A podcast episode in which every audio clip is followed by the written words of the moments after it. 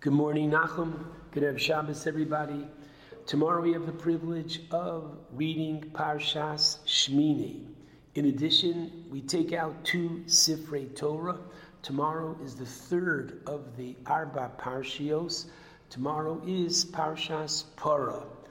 We read of the Para Aduma, the red heifer, and the procedure whereby it is taken and brought to the state of ashes, whereby the ash of the Para Aduma and water mixed when it is sprinkled on a person who is Tamei Nefesh went to a funeral and was under the same roof as the deceased, or was part of a Chevra Kadisha and they washed and dressed the deceased, that person becomes Tamei Nefesh.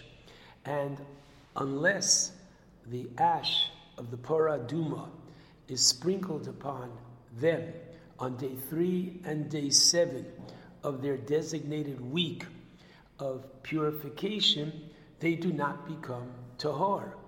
We read this on this Shabbos. It's a way of telling us not that Purim is behind us, but that Pesach is coming quickly. And as a result, we have to be in a state of purity in order to partake of eating of the Korban Pesach in order to partake of the mitzvah of Aliyah Laregel to come to the Beis Hamikdash on Pesach. And so we pray that this is going to happen quickly, soon in our day. And it is at the moment, Unishalma Purim Svasenu, it is at the moment that our lips reading about it, studying about it, should be looked upon by HaKadosh Baruch Hu as if it was done, demonstrating our pining for, please God, the third Beis Hamikdash. Pasha Shmini, according to the Chinuch, contains 17 mitzvos, 6 positive mitzvos, and 11 restrictions. Moreover, the first part of the parsha tells us of the korbanos that were brought on the Yom HaShmini, the eighth day, which is Rosh Chodesh Nisan, the eighth day following the seven days of preparation, Miluim, that Aaron and his sons underwent in order to perform the Avodah in the Mishkan, and the bulk of the mitzvos in the parsha come from the second half of the parsha, whereby the Torah lays out for us the laws of kashrus. And very quickly on that, I want to just point out that the Torah first tells us to identify a kosher animal, it is to have two signs. One, split hooves. Secondly, chew its cud. What didn't you understand? If you bring an animal and you see it has both qualities, characteristics, you know it's kosher. If it doesn't have it, you know it's not. Yet the Torah goes out of its way, and the Torah then goes on to list three plus one. Three animals that have only one of the two signs, namely, they chew their cud, and they are the camel, they are the woodchuck, and they are the rabbit. These three chew its cud, but don't have split hooves. And finally, the Torah says there's one animal in the entire world that has split hooves and doesn't chew its cud, and that is the pig. Now I ask you, why must the Torah identify these four animals that have only one of the two? And I believe the very powerful answer is that whoever wrote the Torah, and we know that it comes from Hashem, because only God could know then and now what's going on in the world. And guess what? In the last 3,300 years, no one has ever found a fifth animal that has only one of these two traits. Hashem is the author of the Torah. The Torah is divine. The word divine has many meanings. Firstly, coming from God. Secondly, wow, it is godly. And I believe that using that expression, that it is godly, and what it gives to the individual, I, be, would, I think would be an appropriate way to speak for a few moments about the tremendous loss that the Jewish world has suffered with the passing of Reb Chaim Kanievsky right before Shabbos last week. Given that the Levaya was on Sunday, this Shabbos morning is when the family and the Jewish world gets up from Shiva. There is no Avelus Bifarhesia on Shabbos, but we should all consider ourselves Avelim. Why?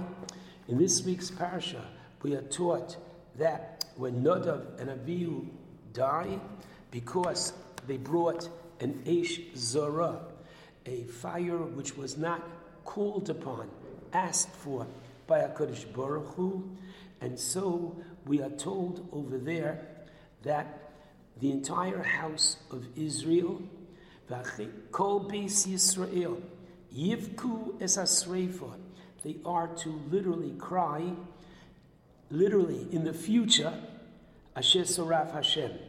And what does Rashi say on the spot? Mikan, Shetzoroson Shel Tzalmiti Chachomim, Mutelis al Hakol Lis Abilba, that the entire nation is to mourn with because we are to feel the closeness, the connection to the tzaddik. I just want to share a little bit about Reb Chaim Zichron Levracha, who was literally Chad Bedoro, who was most atypical and most unique in our generation. Number one, in his knowledge. He was not only a brilliant child prodigy, what was your pilpul at your bar mitzvah? At his bar mitzvah, he was Mesayem Shas. That's correct. He finished all of Shas at the time of his bar mitzvah. But not only did he have incredible knowledge and had all of Torah at his fingertips, his hasmada, his diligence, his learning of Torah constantly, and that's the key word, never stopped. This is what characterized him. He had a Kabbalah from his father, the Steipler, that he accepted Sandakos to be a Sandak at Brisim and traveled all over to honor people. But what did he do when they asked him, Is it not a waste of your time? And the answer is no, he learns in the car. He never stopped learning. But there is so much more to this man. I urge you, take out and bring to the table tonight or tomorrow the sixth chapter of Pirkei Avos. And the first Mishnah in the sixth chapter begins with Rabbi Meir Omer, Kol Osek Batorah Lishma, one who studies Torah, Lishma, for its own sake, not for any other ulterior motive. He merits many things. And the Mishnah goes on to enumerate many. But I want to focus on that which we find further down in the Mishnah. Nenim mimenu etza visoshia. What happens is, as a result of his studying Torah, people enjoy from him counsel and wisdom. This was an incredible chesed that Reb Chaim provided for the Jewish world. So many flocked to him for Eitzah, for advice. And they asked advice regarding medical issues. They asked advice regarding shidduchim. They asked advice regarding business questions. And he answered them all on the spot. Now, if he didn't go to medical school, how could he answer medical issues? And the answer is just the Mishnah that we said.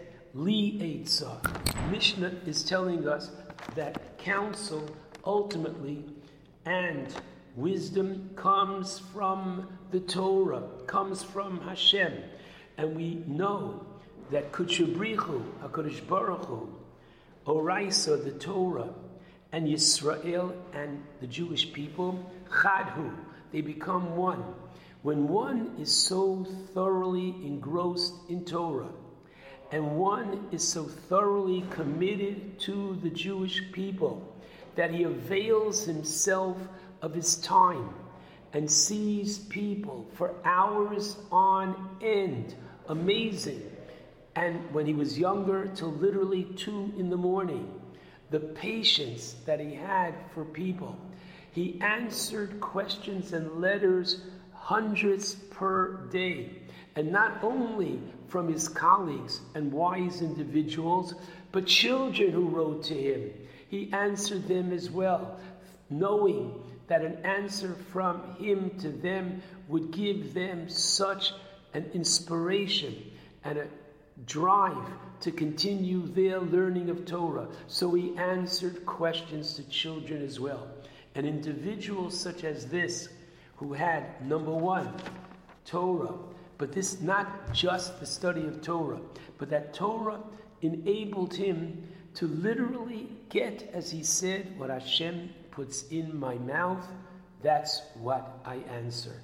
To reach that kind of a madriga, unbelievable. And this is not what you would call a Baal Mofes, not at all. This is all coming from Li Eitzah, coming from the Torah, which gives man an opportunity to grow in, in such a fashion. Secondly, not only his Torah, his avoda, his tefillah, he davened from the Siddur. During Chazoras Hashatz, he did not look out from the Siddur, followed with his finger word for word from the Siddur. An incredible intensity of prayer. And we mentioned his chasadim. I want to basically end with two stories. One is a famous story about the grasshopper, whereby he was studying and wished he could actually see a grasshopper to have a greater understanding as to the various parts and determining its halachic status. And guess what? A grasshopper appeared at his window. His wife, the daughter of the late Rebbe Yosef Zatzal, told her father that when he needed it, the grasshopper came to him and Rabbi Yosef believed it and said, What an incredible Siyata Dishmaya, what an incredible demonstration of God's literally involvement in his life. And listen carefully. His wife, the Rebbitzin, communicated this to give chizuk to a woman who was having problems, and she was on the verge and studying to become a balas tshuva. And she told this woman the story of the grasshopper. Her husband, a zoologist, said, Impossible. Grasshoppers live in swamps, grasshoppers don't travel by themselves. And guess what? The grasshopper came to his window, and they became Shomrei Torah of mitzvos as well. Not a Baal Mofes. It's all coming from Li Eitzah. I want to conclude with the following. Professor Yuval Elbashan is the Dean of the Law Faculty at Ono Academic College, and in the past was a community lawyer and social advocate for the poor.